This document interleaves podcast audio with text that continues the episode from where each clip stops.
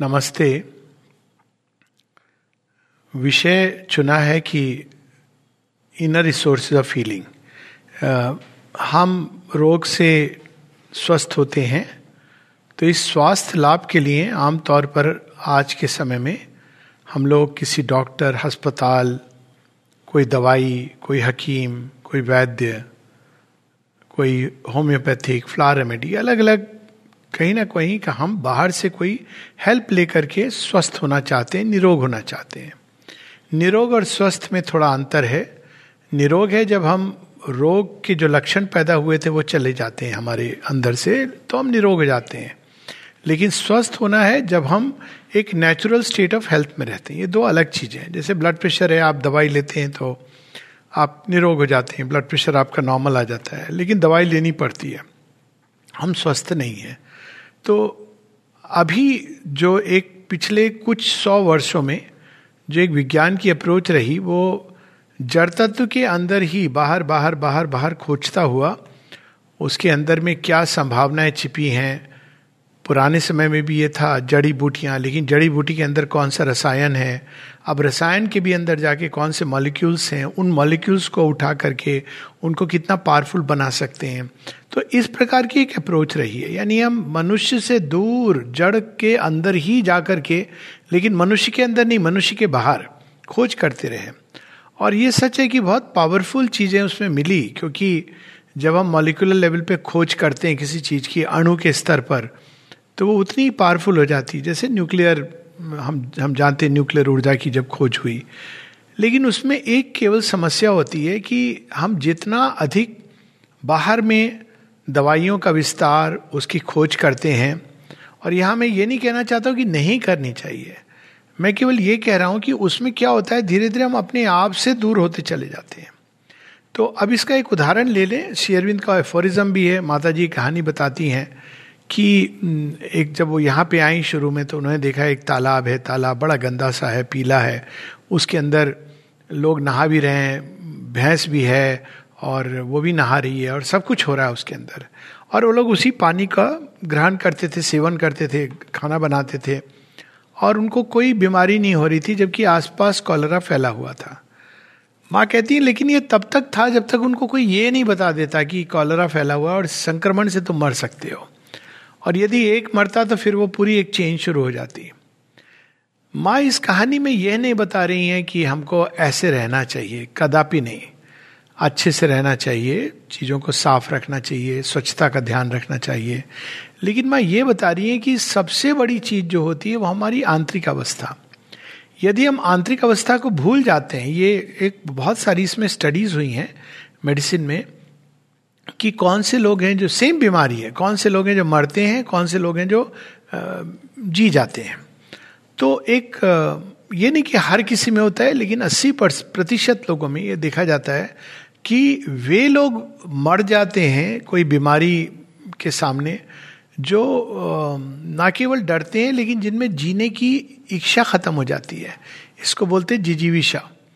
तो वास्तव में अगर हम देखें, कोई रोग जब आक्रमण करता है तो वो 2 स्तर पे आक्रमण करता है, कम से कम, बल्कि 3 स्तर पे आक्रमण करता है। एक और वो शरीर को ताप हो गया, श्वास की तकलीफ है, खांसी है, जुकाम है, ब्लड प्रेशर है, उस शरीर का भाग वो इफेक्टेड होता है। दूसरी ओर हम देखते हैं कि प्राण की ऊर्जा इफेक्ट होती है। रोग का एक पहला लक्षण होगा कि आप अपने अंदर एनर्जी का अभाव, फटीग, ये सब महसूस करने लगेंगे। और फिर अगर उसको इन्वेस्टिगेट करने लगेंगे तो हम देखते हैं कई बार आजकल कि वो रोग पूरी तरह शरीर में अभी आया नहीं है, लेकिन पता चल जाता है। क्यों? क्योंकि वो एक लेवल पर प्रकट होना शुरू हो गया है। तो ये फटीग प्राण के स्तर पर। और फटीग क्यों होता है आमतौर पर? जब या तो हम जितनी ऊर्जा हमारे अंदर आ रही है उससे कहीं ज़्यादा हम व्यय कर रहे हैं, और व्यय किस चीज़ में कर रहे हैं, अगर अच्छे ढंग से हम व्यय करते हैं, सदुपयोग ठीक है, अपव्यय कर रहे हैं। तो अपव्यय क्या होता है? जैसे गॉसिप करना, घंटों व्यर्थ की बातें करना, या फिर हमारे अंदर कोई चीज़ बंद हो जाती है, ऊर्जा के अखंड स्रोत की तरफ खुल नहीं पाती है, तो इन सब से ऊर्जा का अपव्यय होता है। और ये जब ऊर्जा का अपव्यय होता है और एक फटीग की अवस्था होती है, उस समय जो रोग के फोर्सेज हैं, शक्तियाँ हैं, कभी वो कीटाणु के रूप में, कभी जीवाणु के रूप में, कभी वो परमाणु के रूप में, कभी वो एक स्पंदन के रूप में, अनेकों रूप में वो प्रतीक्षारत होती हैं हमारे चारों तरफ एक सूक्ष्म एनवेलप है जो हमें सुरक्षा देता है, उसको पियर्स करके शरीर में घर बनाने के लिए। तो पहला लक्षण जिसको हम लोग कहते हैं unease precedes the disease. So unease क्या होती है? अच्छा नहीं लग रहा है, थोड़ी एनर्जी कम लग रही है। तो ये नहीं, मेरा कहने का मतलब है कि हम लोग इतने कहते हैं ना कि आत्म संवेदनशील हो जाएं कि अरे आज मेरी एनर्जी कम है, मुझे रोग तो नहीं होने वाला। नहीं, वो तो फिर और भी भयानक चीज़ हो गई क्योंकि हम भयभीत हो गए। लेकिन एनर्जी कम हो रही है, उसका मतलब होता है कि यू टेक रेस्ट। और अगर रेस्ट नहीं ले सकते हैं, अगर पूरे दिन चल रहा है, तो हमें ये देखना है कि हम हमारे जीवन शैली में कहीं ना कहीं कुछ गड़बड़ है। हो सकता है हमारी नींद कम है, हो सकता है हम जिन लोगों की संगति में वो हमारी एनर्जी को समाप्त कर रहे हैं, या जिस प्रकार के हम कर्म कर रहे हैं, तो हमको उसको स्टडी करना, ऑब्जर्व करना है। ये दूसरा लेवल होता है जो रोग अटैक करता है। और जो लोग इसके प्रति सचेत होते हैं वो रोग को अंदर, शरीर के अंदर घर करने के पहले वो डिटेक्ट कर लेते हैं। कई बार हम ध्यान से देखेंगे कि अगले दिन व्यक्ति उठता है बीमारी के साथ, लेकिन वो एक दो दिन से अगर ट्रेल करे तो देखेगा कि कुछ अच्छा नहीं लग रहा था, कुछ अस्वस्थ लग रहा था, कुछ एनर्जी लेवल नहीं थी, कुछ कमजोरी लग रही थी। और हो सकता है उसी स्टेज से रिकवर कर जाए अगर वो समय रहते साधन कर लेता, और नहीं तो फिर बीमार पड़ जाता है। तो ये एक सेकेंड लेवल है, यानी एक तो फिजिकल लेवल है, उसके बाद ये प्राणिक स्तर जिसपे हम प्रिवेंट भी कर सकते हैं बीमारी को। उस समय क्वाइट्यूड में जाके, अगर रेस्ट का मतलब ये नहीं होता है कि हम 4 घंटे जाके सो जाएं, लेकिन ये जरूर मतलब होता है कि अगर हम काम कर रहे हैं तो 2 मिनट 5 मिनट रुक करके हम अपने ही अंदर क्वाइट्यूड का आह्वान करें, हम अपने ही अंदर ईश्वर के साथ कनेक्ट करें, माता जी के साथ कनेक्ट करें, तो उससे फिर से हमारा वो जो ऊर्जा का चक्र है चारों तरफ, वो ठीक हो जाता है, सही हो जाता है। अगर हम किसी दुखी अवस्था में, चिंता की अवस्था में, तो किसी भी उपाय से मन के अंदर शांति लाएं। तो इस प्रकार से हम प्राण के लेवल पर इन चीज़ों को करेक्ट कर सकते हैं। तीसरा जो स्तर है जिस पर रोग की शक्ति प्रभाव करती है वो है मन। तो आप देखेंगे कई बार, खासकर अभी वायरल फीवर जो हुए, कोरोना होता है, तो कोरोना के साथ साथ लोगों के मन में नाना प्रकार की आशंका, भय, अनफॉर्चुनेटली इसमें समाज का भी बहुत बड़ा रोल है, जो मीडिया के माध्यम से, अनेक माध्यम से हमको वो 2% की घटना दिखाता है, 98% की नहीं। कोरोना का जब सबसे भयावह आक्रमण था तभी 2 से 3% मृत्यु दर, मैक्सिमम जो शुरू में हुआ है वो 4% हुआ है, और वो शायद मिसट्रीटमेंट के कारण हुआ है, क्योंकि इस तरह की दवाइयाँ हम देने लगे जो शायद ना आवश्यक थी, ना उनसे बल्कि शायद हानि ही हुई। We really don't know. लेकिन जब धीरे धीरे इसके बारे में थोड़ा पता चलना शुरू हुआ तो 2%, वो भी मालूम नहीं कि वो रियल बीमारी से या जो एसोसिएटेड कॉम्प्लिकेशंस हैं, बीमारी का भी अपना रोल रहा होगा। तो लेकिन जो हम सुन रहे थे, देख रहे थे, वो 2% हमको लग रहा था 100% है, वो इस तरह का चित्र था। तो उससे भी और एक सजेशन के रूप में शेरविंद बताते हैं कि कोई भी रोग 3 तरह से आक्रमण करता है। एक, वो कहते हैं कि एक कोई मटेरियल चीज़ होती है जिसको गाड़ी बनाता है। अब मटेरियल चीज़ कुछ भी हो सकती है, it can be a virus, bacteria, doesn't matter. वो बीमारी आ रही है, वो मर्सिडीज में आएगी या बैलगाड़ी में आएगी, वहाँ उतर के तो बीमारी है। तो अलग अलग व्हीकल से हमारे अंदर आती, कभी किसी मनुष्य के संपर्क से, किसी के स्पर्श से, नाना तरह से। कोई ऐसे स्थान होते हैं जहाँ पे रोग की शक्तियाँ होती हैं, मतलब गाड़ी नहीं आ रही है, हम चले जा रहे हैं उनके जोन में। कुछ ऐसी जगह होती हैं, खासकर पब्लिक प्लेसेस, जहाँ पे हर तरह की चीज़ें, जुआ, ये सब चीज़ें होती हैं, वो they are not healthy places, वहाँ तो रोग का वातावरण रहता है। तो इस प्रकार से वो एक चीज होती है मटेरियल मीडियम, जिसको हम वायरस, बैक्टीरिया कहते हैं, लेकिन वास्तव में क्या है, वो एक मीडियम है। क्या किस चीज का मीडियम है? एक स्पंदन को अंदर में डालने का। तो second is the vibration of illness, जिसको एडवर्स फोर्स इत्यादि के नाम से हम कहते हैं। देयर इज अ वाइब्रेशन, और ये वाइब्रेशन 2 चीजों से बनता है। एक है इलविल, तो एक है इलविल, और दूसरा है एक fear and suggestion of illness. तो इलविल क्या होती है? संसार में इलविल 2 प्रकार से होती है। एक तो एक्चुअल, जब लोग चाहते हैं कि किसी के जीवन में अहित हो, ये फॉर्चुनेटली कम है। लेकिन एक दूसरे प्रकार की इलविल है जिसको हम गुडविल के नाम से चली जाती, पास ऑन होती है, लेकिन है इलविल। मान लीजिए किसी को हल्का सा खांसी हुई, अब ऐसा नहीं है कि संसार में कोरोना ही सब कुछ होने लगा, कॉमन कोल्ड भी हो रहा है कितने लोगों को, बैक्टीरियल इन्फेक्शन भी होता है, लेकिन वो इलविल कैसे ऑपरेट करती, गुडविल का रूप धर के, अरे खांसी हो रही है, कोरोना का टेस्ट कराया। अब क्या क्या किया व्यक्ति ने, अपेरेंटली गुडविल, वो चाह रहा है, कहते हैं चाह रहा है, पता नहीं, कहीं पर शायद एक विशेष मजा भी आती है, देखा कोरोना हुआ ना तुम्हें भी लेकिन जो भी है उसके अंदर एक इलविल जुड़ी रहती है, एक उसके अंदर, हमारे अंदर वो, हम एक फियर का इंजेक्शन डाल रहे हैं, जबकि कहना हमको ये चाहिए अच्छा थोड़ी खांसी हो रही है, अरे हो जाता है, आजकल नज़ला लगा हुआ है, मुझे भी हो गया है, आप थोड़ा इलाज करा लो, लेकिन उसकी जगह जो एक गुडविल के नाम पर इलविल डाली जाती है, तो इलविल और दूसरी चीज होती है सजेशन। सजेशन क्या होता है कि आजकल फैशन में क्या है, कोविड-19 है और 2 साल बाद फैशन में कोई नई चीज आ जाएगी, तो आप अचानक देखेंगे कि उसका नाम आ रहा है, सब जगह फ्लैश आ रहा है, ना ही आए तो अच्छा है। किसी ने मेरी एक टॉक कोट की थी 5-6 साल पहले, उसमें मैंने ये कह दिया कि अभी ये वायरस है, कौन जाने 5 साल बाद कुछ और आ जाए तो तब उसका नाम आ जाएगा, ना आए, लेकिन हमको इसके लिए समझना है कि ये कैसे आता है, ये इसी प्रकार से आता है। और ये आप देखिए कैस्केड कैसे करता है, कोरोना का ही देख लीजिए, जब तक किसी को संसार में पता नहीं था कि कोरोना हो रहा है, अब लोग कहते हैं कि मार्च 2000 कब से 19 या 18, मतलब जब ऑफिशियली अनाउंस हुआ है 2019 मार्च या 18, तो तब से शुरू हो गया था और नवंबर में ऑफिशियली चीन में, लेकिन लोग जा रहे थे आ रहे थे, किसी को कुछ नहीं हुआ। जैसे ही शुरू हुआ कि अरे यहाँ भी शुरू हो गया, और लोगों ने काउंट शुरू करी लेना, तो आप देखिए कैसे कैस्केड करता हुआ, सेकेंड वेव आएगी, थर्ड वेव आएगी, तो वो कैस्केड करता हुआ, तो उसके अंदर हमारे विचारों का योगदान होता है बीमारी में। श्री अरविंद बता रहे हैं, और ये हम ऑब्जर्व कर सकते हैं कि जब रोग अटैक करता है तो उसके साथ में भय परोसा जाता है, वो हमको पहले भय का भोजन खिलाता है, अरे हमको ये हो गया है, हम मरने वाले हैं, हमको क्या पता बचेंगे कि नहीं। तो इस प्रकार से रोग एक मैट्रिक्स होता है, वो मैट्रिक्स किससे बनता है, भय से, सजेशन से। हम लोग दुश्चिंताओं के कारण, फटीग के कारण हमारी चेतना एक ऐसे स्थान पे गिर जाती है जिसको एक होल कहा जा सकता है, और वहाँ पे जाने से रोग के इमीडिएटली जो सामान है इकट्ठा होके हमारे अंदर आ जाता है। लेकिन गुड न्यूज़ ये है जब हो जाता है तो हम लोग डॉक्टर के पास जाते हैं, वो दवाई देता है, लेकिन डॉक्टर की दवाई से हम ठीक होते हैं या दवाई के साथ साथ डॉक्टर की पर्सनालिटी। आप देखिए पुराने समय भी ये बात सही थी और आज भी इतनी सही है। एक एक डॉक्टर है, आप उसके पास जाइए कि कोई भी रोग लेके जाइए या कोई सिम्टम लेके जाइए, माथा दुख रहा है, एक तो उसके चेहरे को आप देखेंगे तो आपके माथे का दर्द लगेगा कि मुझे पता नहीं ब्रेन ट्यूमर हो गया है कि नहीं, और एक दूसरे डॉक्टर के पास जाएंगे वो स्माइल करते हुए आपको कहते हैं अच्छा क्या हो गया, सिर दर्द, कोई बात नहीं, आ जाओ बैठ जाओ, आपका 75% पेन चला जाएगा। क्यों? क्योंकि एक डॉक्टर अपने आप में एक यंत्र है हीलिंग का। डॉक्टर ये सोचते हैं कि healing is through the prescription, लेकिन ये सच नहीं है। और मैं लेकिन यहाँ तक कह दूँ कि डॉक्टर की हैंडराइटिंग कैसी होती है उसका भी असर पड़ता है।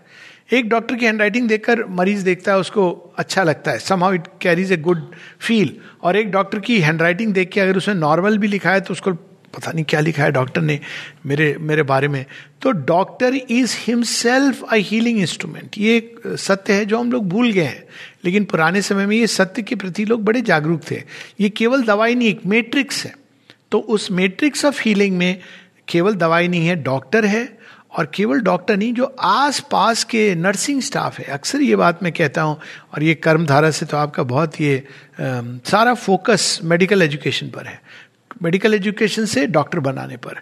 लेकिन रियली अगर हीलिंग का हम एक अच्छा सिस्टम चाहते हैं तो हमको जो मेडिकल असिस्टेंट्स हैं, जो नर्सेज हैं, उसके ऊपर फोकस होना चाहिए।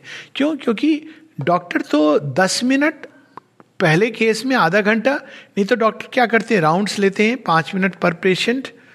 मैं बहुत एग्जेजरेट कर रहा हूँ शायद, और एक बार क्लोजिंग टाइम पे राउंड लेते हैं। तो एक एवरेज डॉक्टर जो इन पेशेंट के साथ समय बिताता है वो बहुत कम होता है, और कर नहीं सकता, इसमें डॉक्टर का दोष नहीं है। लेकिन जो वार्ड के अंदर वो पेशेंट है, उसके चारों तरफ सिस्टर्स, उनका एटमॉस्फेयर, उनके विचार, वार्ड का कैसा मेकअप है, तो ये सारी चीज़ें जो उनके अंदर है वो हमारे अंदर जाने लगती है। तो सिस्टर केवल इंजेक्शन नहीं देती है, वो हमारे अंदर आशा देती है, शांति देती है इत्यादि। तो ये हमारा जो वातावरण एटमॉस्फियर है वो एक हीलिंग के मैट्रिक्स का हिस्सा है। तो डॉक्टर है और वातावरण है और दवाई है, और इसका जो अंतिम बिंदु है वह है हम स्वयं। तो जब इन्हीं रिसोर्सेज की बात होती है तो वहाँ ये कि क्या हमारे अंदर भी ऐसी क्षमता है कि हम स्वयं को हील कर सकें।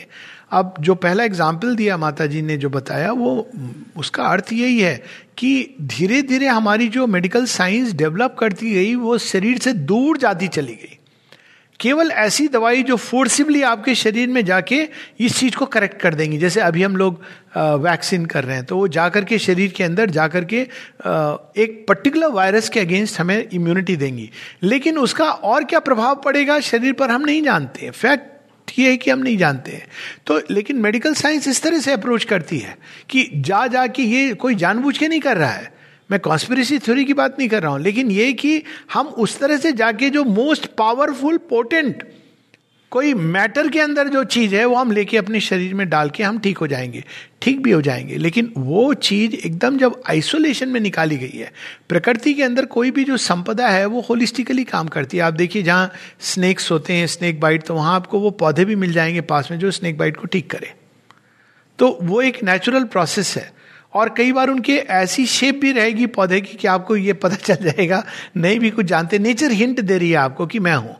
लेकिन ये जो तरीका जिसमें अभी हम गए हैं हम, और उसी चीज़ को जैसे एक एग्जाम्पल मैं देता हूँ कि सर्पगंधा जिसको एक्टिव इंग्रेडिएंट निकाल के रिसर्पिन के रूप में यूज़ किया जाता था, सर्पगंधा जब आप एक्चुअल उसके ओरिजिनल सेंस में यूज़ करते हैं तो उसके अंदर उसके साइड इफेक्ट को काउंटरैक्ट करने के लिए इंग्रेडिएंट्स हैं, लेकिन जब उसके एक्टिव प्रोडक्ट को निकाल करके यूज़ किया गया, रिसर्पिन टैबलेट शुरू में आई तो डिप्रेशन क्रिएट करती थी।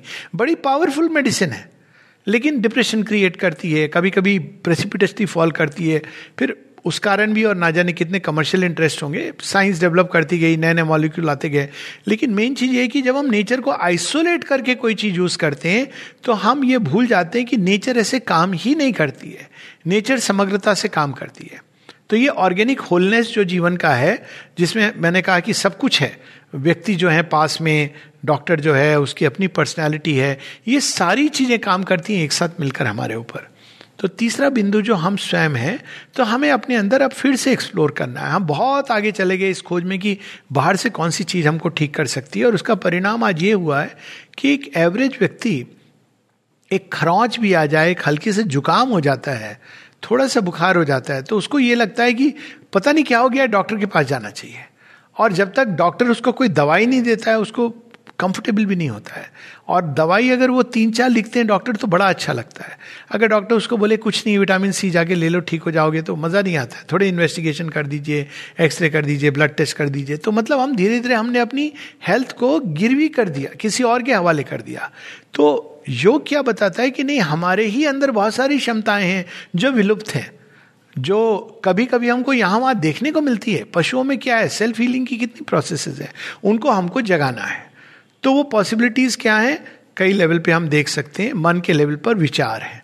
तो शरीर को रोग होता है, मन को हम क्यों रोगी बना देते हैं, मन के हमारे विचार, अब ये एक प्रोसेस है। अगर हमने मन को डिटैच करना नहीं सीखा शरीर से तो मन ऑटोमेटिकली उसमें रम जाएगा। आप कितना भी बोल दीजिए कि नहीं पॉजिटिव सोचो कुछ नहीं होगा, लेकिन वो मन भागेगा, क्योंकि सारे जीवन अगर आदमी देह आत्मबोध से जीता है तो उसका परिणाम ये होता है। तो अगर ऐसा व्यक्ति जीवन भर जिया और मरीज बन के आ गया तो आप क्या करेंगे? अब उसको आप उस समय नहीं सिखा सकते हैं कि मन को डिटैच करो, तो उसको हम कहते हैं डाइवर्ट द माइंड, क्योंकि कम से कम मन से आप इस बीमारी को जो फीड कर रहे थे वो तो ना हो। तो divert the mind can be any way. अब नॉर्मन कजिन्स की किताब है ना कि वो चार्ली चैपलिन की पिक्चर देखता था, रूमेटॉइड आर्थराइटिस, वो सारे दिन पिक्चरें देख देख के ठीक हो गया, क्योंकि वो हंसता रहता था, भूल गया कि मेरी कोई बीमारी है। तो कई बार रोग को भूल जाना रोग का इलाज होता है। अक्सर हम लोग ये सोचते कि नहीं रोग के बारे में जितना सोचें, और आजकल लेबल लग जाता है, आप क्या हैं जी, हम तो डायबिटिक हैं, हम तो हाइपरटेंसिव हैं। अब वो एक लेबल की तरह कुछ समय बाद एक कार्ड बना के नीचे अंदर में लोग रखने लगते हैं। फिर मतलब आप सोचिए, एक व्यक्ति केवल डायबिटिक उसकी पहचान थोड़ी हो सकती है, लेकिन इस पहचान को लेकर वो पहचान हर चीज़ रीइंफोर्स करती है। तो उससे हमको हटना है, माइंड को फ्री रखिए बीमारी से, जो करना है करिए, लेकिन करने का मतलब ये नहीं है कि हम माइंड के अंदर उस चीज़ को कॉन्स्टेंटली, जो माइंड जैसे सोचता है, तो माइंड एक स्विच की तरह है, शरीर में एक ही समय हजारों प्रोसेसेस काम करती हैं। अब देखिए क्या होता है, एक माइंड कहता है कि मैं बीमार हूं, मैं ठीक नहीं हो सकता, तो वो स्विच गया तो शरीर में वो प्रोसेसेस एक्टिव हो जाती हैं जो डिस्ट्रक्टिव प्रोसेसेस है। जिसको कहते हैं कि कैटाबॉलिक प्रोसेस। क्यों? क्योंकि शरीर कह रहा है अब तो, मन कह रहा है मैं तो अब टूटने वाला हूँ, तो ऑटोमेटिकली शरीर में बहुत सारी कैटाबॉलिक प्रोसेसेस शुरू हो जाती हैं। और एक दूसरा मन कहता है कि मैं ठीक होने वाला हूँ, तो सारी जो एनाबॉलिक प्रोसेसेस हैं क्लीन करके नई चीज़ों को क्रिएट करना, ये शुरू हो जाती है। तो माइंड किस दिशा में स्विच ऑन ऑफ कर रहा है फिजिकल के पहले, अब माइंड तो हमारा है। हम ये डॉक्टर कोई, कई डॉक्टर नहीं जानते हैं, नहीं एक्सप्लोर करते हैं, तो हमको खुद ही उसको पकड़ना है और खुद ही उसके अंदर हीलिंग सब्सटेंस डालना। अब कई बार माइंड नहीं उस दिशा में काम कर रहा है तो कोई ऐसी पुस्तक पढ़ लेना, या कई बार लोग भगवान का कोई चित्र जिसमें उनकी आस्था है, इन सब चीज़ों से क्या होता है, एक हमारे अंदर एक नई ऊर्जा आती है, थॉट एक दूसरी दिशा में जाता है। फिर थॉट के साथ एक बड़ी पावरफुल चीज़ जो हम लोगों को दी गई है वो है फेथ। तो फेथ पर तो बहुत स्टडीज़ हुई हैं, समय का अभाव है अभी मैं नहीं जा रहा हूँ, प्लेसिबो इफेक्ट के नाम से हुई है एक स्टडी, तो ऐसी अद्भुत थी और कोटेड है स्टैंडर्ड टेक्स्ट बुक्स जो हमने साइकेट्री पढ़ी थी उसमें, स्टैंडर्ड टेक्स्ट बुक में, कि शरीर में इम्यून सिस्टम को दबाने के लिए कुछ दवाइयाँ दी जाती हैं, कभी कभी कैंसर में, एक विशेष प्रकार के कैंसर में या ऑटो इम्यून डिसऑर्डर्स में, तो वो दवाइयाँ देते हैं तो शरीर के वाइट ब्लड काउंट ये सब नीचे आते हैं। तो उन्होंने एक स्टडी की कि एक ग्रुप को तो उन्होंने वो दवाई दी, दूसरे ग्रुप को वैसी ही दिखने वाली सैक्रिन दी जो आजकल इक्वलिया इत्यादि के नाम से आती है, और फिर उन्होंने स्टडी किया, दोनों ग्रुप को बताया गया कि आपको दवाई दी जा रही है, आपका ये रेड वाइट सेल काउंट कम होगा ना। जिनको एक्चुअली दवाई मिली उनका कम होना ये तो समझ आता है, लेकिन जिनको सैक्रिन मिली उनका भी काउंट कम हो रहा था, क्योंकि माइंड ने वो फेथ था उनका कि इससे मैं कम होऊंगा और मैं ठीक हो जाऊंगा। ऐसी बहुत सारी स्टडीज़ हैं, तो उसमें विस्तार में नहीं जा रहा हूं मैं, लेकिन मूल चीज़ है हमारे अंदर फेथ। तो इसीलिए माँ एक बड़ा सुंदर वो बात कहती हैं कि go to the doctor in whom you have faith and take the medicine that he gives you with faith. अब कई बार क्योंकि मशरूमिंग हुई है डॉक्टर्स की, अस्पताल की, और पैसा आ गया है अनाप शनाप जिसको कहते हैं, बहुत सारा पैसा है, तो लोग क्या करते हैं, पहले जाएंगे प्रेस्टिजियस हॉस्पिटल में, जाना भी एक बहुत बड़ी, हम कहाँ दिखा, हम तो जी वहाँ दिखा रहे हैं, और वहाँ MRI ये सब करा करके बड़ा लोग खुश होते हैं, कई बार बड़े खुश होते हैं कि हमारा तो एक प्राइवेट साइकेट्रिस्ट है। अरे इसका मतलब है कि आप मानसिक रूप से, लेकिन जैसे लोग कहते हैं ना गुरु, हमारे गुरु हैं, वैसे एक प्राइवेट साइकेट्रिस्ट भी होता है। तो अब ये एक मानसिकता है, लेकिन जब रोग ठीक नहीं होता है तो जिनके पास थोड़ा पैसा होता है वो कहते हैं हम सेकेंड कंसल्टेशन करेंगे, सेकेंड ओपिनियन, सबसे दुनिया की घातक चीज़ है ये। आई एग्री कि 10% में लाभदायक है, अगर आप ऐसे डॉक्टर के पास गए जो क्या कहते हैं झोला छाप डॉक्टर, या झोला छाप नहीं कहूँगा, मैं भी झोला लेके घूमता हूँ, घोड़ा छाप डॉक्टर, यानी तो हो सकता है कि आपको एक सेकेंड ओपिनियन की ज़रूरत है क्योंकि आपने चुनाव ही इस तरह का किया। लेकिन एक डॉक्टर के आप चुनाव कर लीजिए आसपास जिसमें आपकी फेथ है, जाइए तो परसिस्ट करिए। ये सेकंड ओपिनियन से क्या होता है, माइंड कंफ्यूज हो जाता है, कोई दो डॉक्टर एग्जैक्टली सेम चीज़ नहीं बोलेंगे अनलेस वो एक दूसरे को जानते हैं, और जब तक आपने दूसरे को कांटेक्ट किया है, पहले डॉक्टर ने उनको कांटेक्ट करके बताना दिया हो कि देखिए मेरा बंदा है आपसे पूछने आ रहा है, अच्छा ठीक है कोई बात नहीं है। लेकिन हर डॉक्टर की एक अलग एंगल होती है, कोई दवाई थोड़ी सी डिफरेंट होगी, सेम चीज़ है, वो दवाई का कुछ नहीं ब्रांड चेंज कर देगा, अब आप कन्फ्यूज हो जाएंगे, ये ले रहा हूँ इससे ठीक नहीं हो रहा उसके, तो ये mind starts playing. So faith उस समय काम आता है। पुराने समय में हम उन डॉक्टर के पास जिनके पास मैं जाता था कम से कम, और कई लोगों का ये हम ठीक हो जाते हैं, हम कहते हैं ये बड़े अच्छे डॉक्टर हैं। उसी गांव में एक और डॉक्टर थे जिनके पास हम ज़्यादातर लोगों को फेथ नहीं था, नहीं ठीक होते थे। हमको बहुत बाद में पता चला, बहुत बाद में जब मैंने MBBS कर लिया उसके बाद, कि वो जिनके पास लोग ठीक होते थे वास्तव में उनको डॉक्टर की वो प्रॉपर डिग्री नहीं थी, वो उस समय के RMP थे, RMP MBBS नहीं होते थे।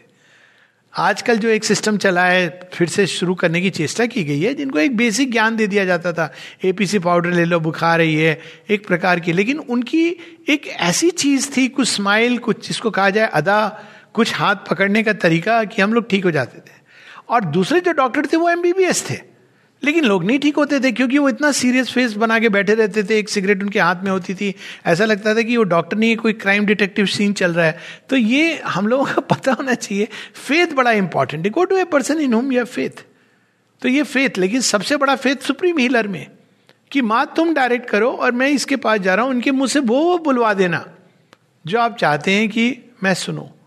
अब कुछ डॉक्टर्स फेथ इंस्पायर करते हैं और होना चाहिए, कुछ नर्सेज फेथ इंस्पायर करती हैं, और कुछ इसके विपरीत जाते ही वो सिर ऐसे हिलाते हैं कि आपको लगता है कि वो कह रहे हैं कि नहीं भाई कुछ नहीं होगा तेरा।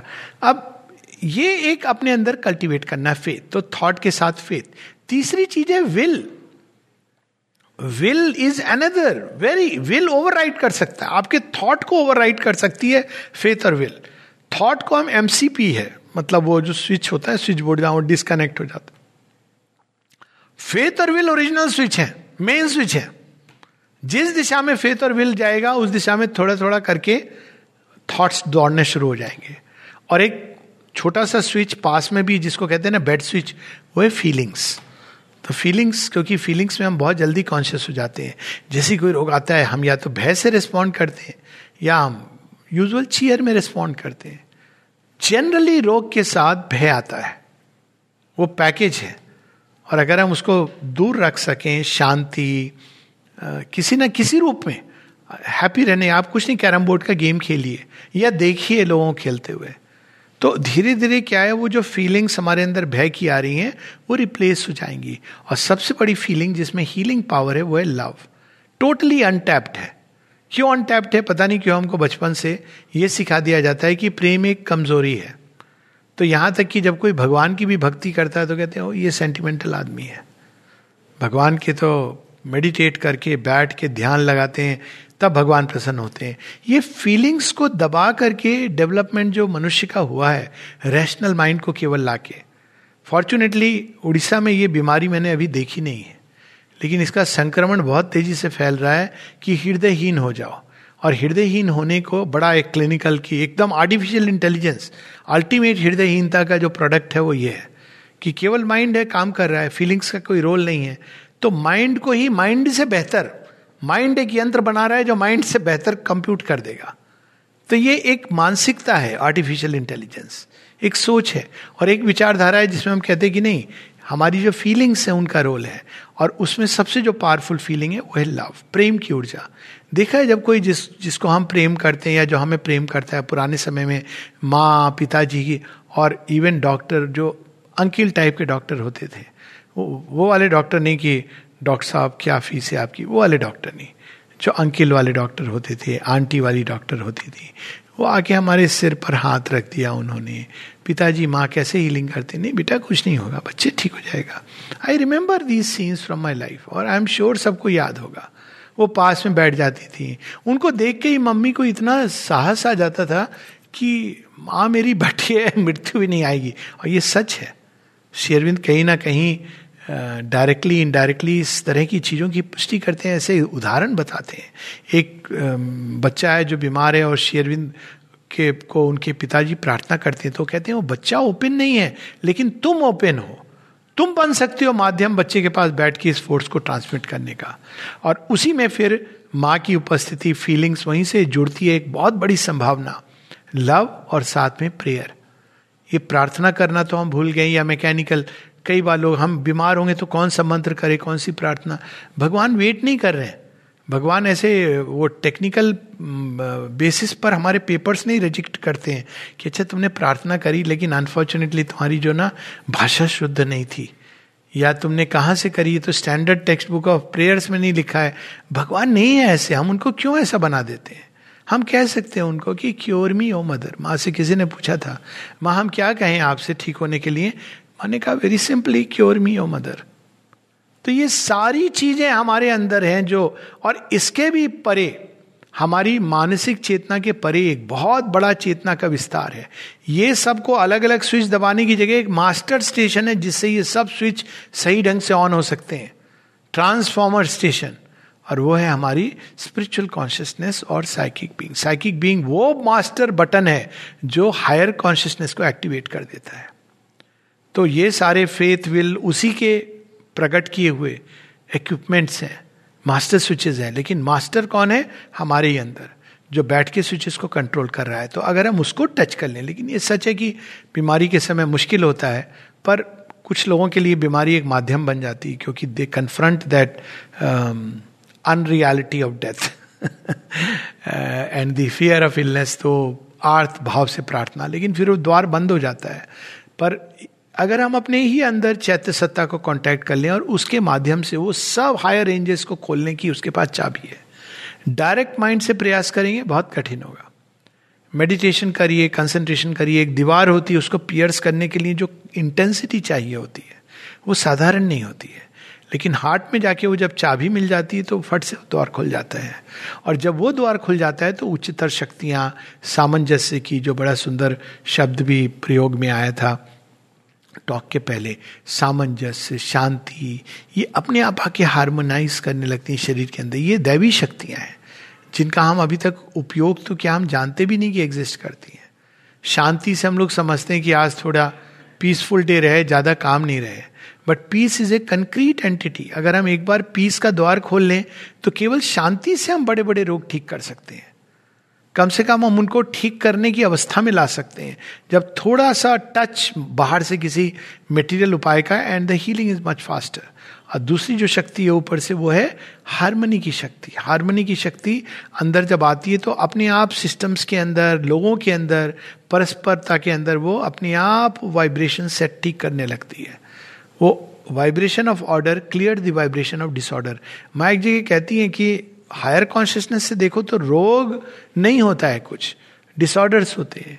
और डिसऑर्डर के रूप में देखें, क्रिस्टलाइज नहीं करें, तो हायर कॉन्शियसनेस में जो ऑर्डर, रिदम, हार्मनी का है तो रिट्रेन कर सकता है हमारी रिदम को. इस तरह की भी रिसर्च हुई है, हायर कॉन्शियसनेस बोल करके नहीं हुई है, लेकिन डेफिनेटली ये देखा गया है कि जो लोग उच्च चेतना में प्रवेश करते हैं, जैसे उनका ईईजी है, वो थोड़ा सा अल्फा वेव्स आने लगती है, यानी काम स्टेट ऑफ माइंड. तो जब काम स्टेट ऑफ माइंड होती है तो सबसे बड़ा एडवांटेज क्या होता है, हम लोग कहते हैं ना भगवान हमको क्योर कर दो. भगवान की जब शक्ति आती है तो रेजिस्टेंस माइंड और वाइटल के अंदर ही मिलता है, क्यों रेस्टलेस है. लेकिन जब वो क्वाइट होते हैं तो वो शक्ति ज़्यादा अच्छे से आकर के काम कर सकती है. तो quietude, peace, calm, harmony, divine love, bliss, they are the higher forces of healing. लेकिन उसको अभी मनुष्य का एक्सेस नहीं है. इवन हमारे अंदर बहुत सारी क्षमताएं हैं, यहाँ तक कि शरीर के अंदर भी ये सारी दिव्य शक्तियाँ अंदर हैं. और यदि शरीर की ऊर्जा ही अगर मांग करने लगे कि मैं ठीक होना चाहती हूँ, कई बार शरीर निढाल पड़ जाता है और शरीर की अवस्था देख के मन कहता है बहुत हो गया. लेकिन यदि शरीर के अंदर ये ऊर्जा आ जाए कि नहीं, वो भाई ने कहा शरीर माध्यम अपि खलु धर्म साधनम, the body is meant for the fulfilment of dharma. Dharma means everything, even at a physical level, vital level, emotional level, हर लेवल पे जो कुछ हमें करना है जो न्यायोचित है, धर्म सम्मत है, संगत है, तो उन सब के लिए शरीर एक माध्यम है. और यदि हम शरीर के अंदर ये ऊर्जा जगा सकें कि तुम्हारी अपनी जगह है, तुम्हारे बिना हम नहीं काम कर सकते, come collaborate in the process. हम नॉर्मली शरीर को एक केवल एक डोंकी की तरह ट्रीट करते हैं, कोल्हू के बैल की तरह. वाइटल कहता है भाग, चल आइसक्रीम खानी है, तो शरीर बेचारा भागता है. माइंड कहता है नहीं तुमको जागना है, तो बेचारा शरीर जागता रहता है. तो शरीर की जो अपनी इंस्टिंक्ट है, जो अपनी एक डिवाइन सेंस है, इंट्यूशन है, वो खो जाती है. तो उसको भी जगाना है धीरे धीरे. फिजिकल कॉन्शियसनेस की अवेकनिंग एक बहुत बड़ा अपने आप में एक चैप्टर है, लेकिन physical culture, conscious physical culture के द्वारा हम शरीर के अंदर की सुप्त लुप्त चेतना को जगा सकते हैं. और हीलिंग की प्रोसेस में हीलिंग भगवान करते हैं, ग्रेस करती है, लेकिन उसमें हम असिस्ट कर सकते हैं. और यदि हम ईश्वर की बात ना भी करें तो डॉक्टर की भी दवाइयों में एक बहुत बड़ा साधन हीलिंग का हम स्वयं है. तो कम से कम हम अपनी हीलिंग में अपना योगदान अवश्य कर सकते हैं. इससे हीलिंग बहुत सरल हो जाती है और रोग के कॉम्प्लिकेशन बच जाते हैं. और कई केसेस में हम मृत्यु के द्वार खटखटा के वापस आ सकते हैं. इसके पहले कि मृत्यु के देवता द्वार खोलें, हम वापस स्वस्थ अवस्था में आ सकते हैं. एक केस के साथ बंद करूँगा अभी हाल में, क्योंकि वो नया नया है तो मुझे अभी स्मरण है.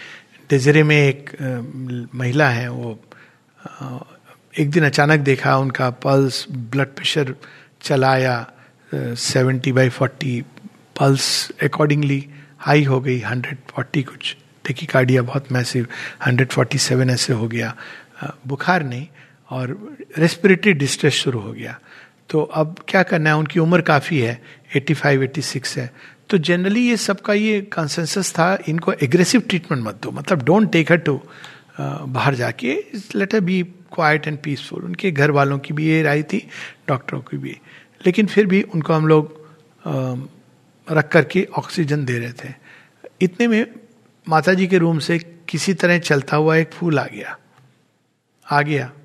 तो फिर मन में मेरे पास आया, मेरे मन में भाव हुआ कि ये फूल इनके लिए आया, क्योंकि ये फूल सजाती थी डिजरे में, रोज फूल सजाती थी, बारिश में भी आके फूल सजाती थी.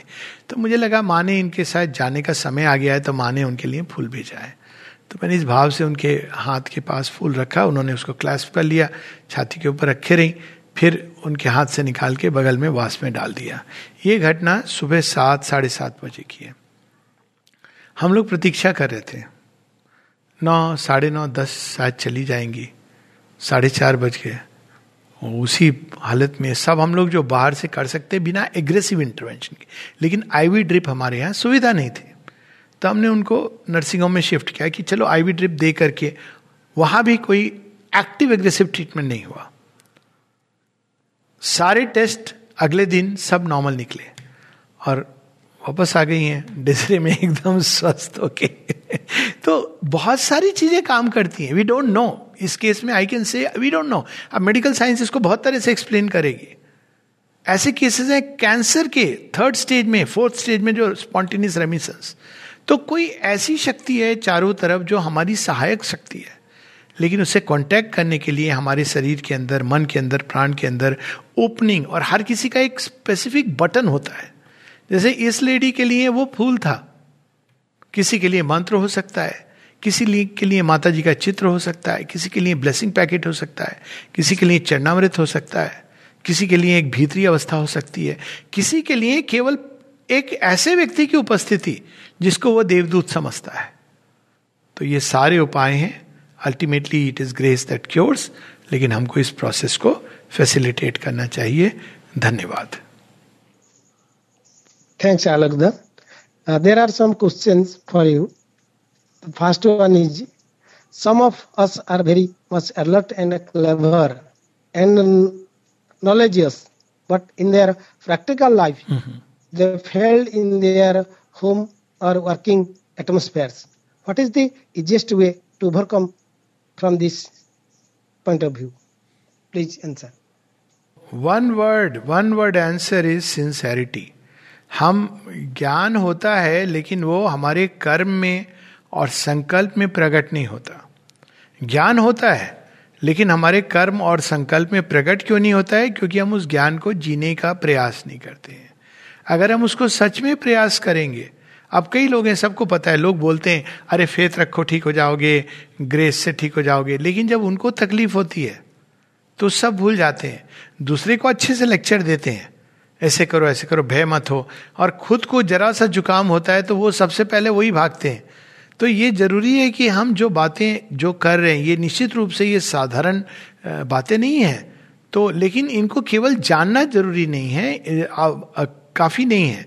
माँ कहती to know is good, to live is better, to be that is perfect. तो अगर आप एक शब्द में पूछें कि ऐसा क्यों होता है कि हम जानते हैं लेकिन फेल हो जाते हैं अपने एक्शन में, तो उसका केवल एक ही कारण है, इनसिंसियरिटी.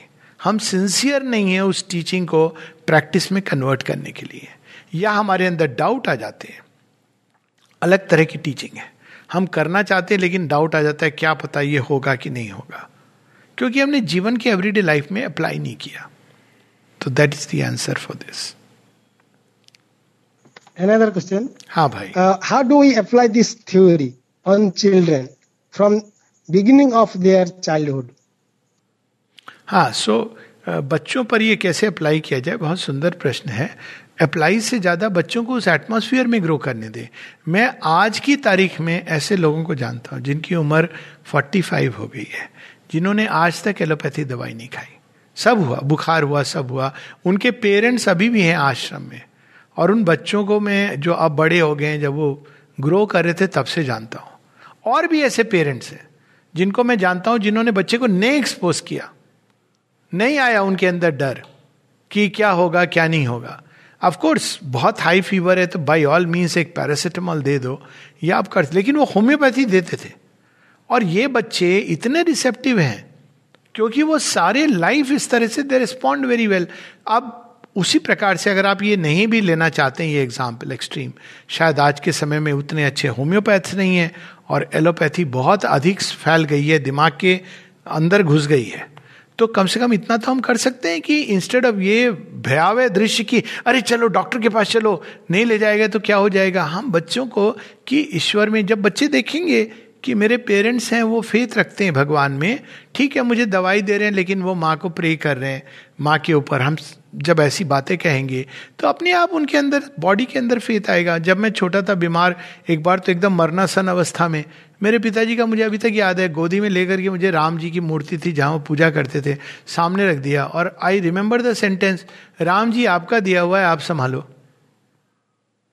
अब संभाल लिया राम जी ने तो अब मुझे ये स्मरण है, आई रिमेंबर इट। लेकिन अब अगर वही मेरे पिताजी कहते अरे क्या हो गया भागो, अरे राम जी क्या फायदा आपकी पूजा करके, हमारा बच्चे को आपने ये हालत में ले आए, तो ये हम जैसे होंगे वैसे बच्चे होंगे। बच्चों को तो अंदर डालने का एक सिंपल फॉर्मूला है, be the example that you want the children to be. Theory को प्रैक्टिस में अगेन बी सिंसियर। बच्चों को केवल कहना, लेकिन बच्चों को हम बोलेंगे कि गुस्सा मत करो, खुद ही गुस्सा हो रहे हैं। बच्चों को हम बोलेंगे कि तुम शांत रहो, चंचल मत हो, लेकिन हम ही चंचल हैं, तो फिर वो नहीं होगा। तो वी हैव टू, और उनको एक अच्छे एटमॉस्फेयर में, शांति के एटमॉस्फेयर में, सामंजस्य के एटमॉस्फेयर में, भक्ति के एटमॉस्फेयर में, श्रद्धा के एटमॉस्फेयर में बच्चों को बड़ा करना चाहिए। Atmosphere is most important. नमस्ते। Last question, there are so many therapies in medical point of view, but which therapy is more effective for it? Allopathy, homeopathy, Ayurveda or naturopathy or other, which helps to our yoga? तो जितनी भी pathies हैं, naturopathy है, आयुर्वेदा है, यूनानी है, सिद्ध है, एलोपैथी है, होम्योपैथी है, फ्लावर थेरेपी है, मैग्नेट हीलिंग है, प्राणिक हीलिंग है, जेमोलॉजी है, बहुत सारी है, और ये सब नेचर की किसी एक लाइन को चुनती हैं। नेचर तो समग्रता में कार्य करता है, लेकिन नेचर के अंदर एक फिजिकल एस्पेक्ट है, एक वाइटल एस्पेक्ट है, एक मेंटल एस्पेक्ट है और एक स्पिरिचुअल एस्पेक्ट है। नेचर के अंदर भगवान भी छिपे हैं। तो हर एक थेरेपी एक लाइन को पिकअप करती है नेचर के और उसको स्टडी करते करते वो प्रकट कर देती है। तो वास्तव में ये कॉम्प्लीमेंट्री होती हैं। अगर हम कॉन्शियसनेस पर्सपेक्टिव से देखें तो एलोपैथी काम करती है एकदम एक्सट्रीम मॉलिकुलर लेवल पर, फिजिकल लेवल पे, और वहीं पर आयुर्वेदा काम करती है वो शरीर की क्षमताओं को ऑगमेंट करके, हीलिंग प्रोसेसेस को। प्राणिक हीलिंग और होम्योपैथी और बाग फ्लावर रेमेडी प्राण के वाइटल लेवल पे काम करती हैं। फिर उसी प्रकार से बहुत सारी रेमेडीज हैं जो थॉट के लेवल पे काम करती हैं, और फिर उसके ऊपर जो स्पिरिचुअल मेडिटेशन वगैरह इत्यादि के द्वारा जेमोलॉजी, कॉस्मिक फोर्सेस पे काम करती हैं। तो वास्तव में ये कॉम्प्लीमेंट्री है। मतलब इसका ये नहीं कि एलोपैथी भी ले लो प्लस होम्योपैथी ले लो प्लस जेम पहन लो। कहने का अर्थ है कि जिसमें आपको विश्वास है चुन लीजिए वो। ये कहना कि ये बेटर है या वो वर्स है, ये थोड़ा कठिन है, लेकिन फिर भी एक प्रैक्टिकल उत्तर चाहिए कि ठीक है ये तो आप डिप्लोमेटिक आंसर दे रहे हैं। तो मेरा जो प्रैक्टिकल उत्तर ये होगा, सजेशन ये होगा, जो इतने सालों की जो पढ़ाई भी की, समझा है, केसेस देखें, कि बहुत अगर सीवियर इमरजेंसी है, हार्ट अटैक है फॉर इंस्टेंस, और आपको वास्तव में चांस नहीं लेना चाहते हैं, तो with full faith in the grace go to an allopath, but with full faith, not with fear. और यदि आप पूरी तरह से कि जो होगा either ways I am ready, life और death, then you can stay there and stay in a state of quietude, trust and receptivity and surrender. लेकिन इस तरह की बीमारियां जहाँ एमरजेंसी एक्यूट इंटरवेंशन चाहिए, वास्तव में 1 या 2% होती है। वास्तव में केवल 10% बीमारियां होती हैं जिनको बाहर से हीलिंग की जरूरत पड़ती है असिस्ट करने की। 90% अपने आप, जैसे शरीर है, अपच हुआ, थोड़ा वॉमिटिंग हुआ, ये सब, थोड़ा बहुत बुखार, most of them will heal by itself. 10% है जिसमें एक्टिव इंटरवेंशन चाहिए, उसमें 1 या 2% जो एमरजेंसी मेडिसिन है। लेकिन जो क्रॉनिक बीमारियां हैं जो एमरजेंसी नहीं है, वहाँ पर यदि फिर भी अगर एलोपैथी में विश्वास है तो गो टू एलोपैथी। लेकिन यदि आप कोई ऑल्टरनेट सिस्टम कर रहे हैं या रोज मेडिटेशन करके या माता जी का आह्वान करके एक हेल्दी लाइफस्टाइल, केवल हम मेडिटेशन करेंगे, आह्वान करेंगे, खूब सारे कचौड़ी समोसा जलेबी खाएंगे, अब तो फिर नहीं होगा, तो थोड़ा आपको दवाई लेनी पड़ेगी तो ये हेल्दी लाइफस्टाइल करके, तो वो भी ठीक है। एलोपैथी को मिनिमाइज करिए, बहुत स्ट्रॉन्ग वायलेंट ड्रग्स मत यूज़ करिए, मिनिमम ड्रग्स, लाइटर ड्रग्स, ऐसी दवाइयाँ हैं जिनको यूज करके लेकिन इनर रिसोर्सेज पर ज़्यादा रिलाई करिए। I would suggest that. अगर अच्छा होम्योपैथ और आयुर्वेद फिजिशियन है तो बहुत अच्छी बात है, लेकिन ऐसे लोग आजकल बहुत कम हैं, क्योंकि वो जो प्रैक्टिस थी, उसकी जो कला थी, वो लूज़ हो गई है। अब मैं देखता हूँ कि होम्योपैथ्स कहती हैं कि अल्ट्रासाउंड करा लो, थायराइड टेस्ट करा लो। कोरोना के लिए हमारे पास एक नई दवाई निकली जो कोरोना को ट्रीट करती है। सच तो ये है कि होम्योपैथी और आयुर्वेद ऐसे ऑपरेट ही नहीं करते हैं। तो ये तो अगर कोई होम्योपैथी ऐसे कह के दवाई दे रहा है तो होम्योपैथी की जो आर्ट है वो खत्म हो गई है। उसकी तो आर्ट एंड साइंस यही थी कि आपके हम रोग को नहीं ट्रीट कर रहे हैं, सिम्टम्स को, हम आपको ट्रीट कर रहे हैं। तो ऐसे लोग बहुत कम हैं। केवल इन ऑल्टरनेट सिस्टम की समस्या क्या है, इसमें कोई क्वालिटी कंट्रोल नहीं है। कोई भी व्यक्ति कहीं से भी आकर के बैठ जाएगा, बोलेगा हम होम्योपैथी करेंगे, तो it is not like, it's a art and science, और उसमें भी आपके अंदर टैलेंट होना चाहिए इनबॉर्न। तो ये सब देख के अल्टीमेटली जिस डॉक्टर में, सिस्टम में फेथ है, जाइए वहाँ पे, डजेंट मैटर। पर याद रखिए कि कोई डॉक्टर और सिस्टम हील नहीं करता है, वो हीलिंग को असिस्ट करते हैं। Body is cured when it is decided to be cured, और वो डिसीशन और उसके लिए जो हीलिंग की पावर है वो डिवाइन ग्रेस से आती है। Rely mainly on that. नमस्ते।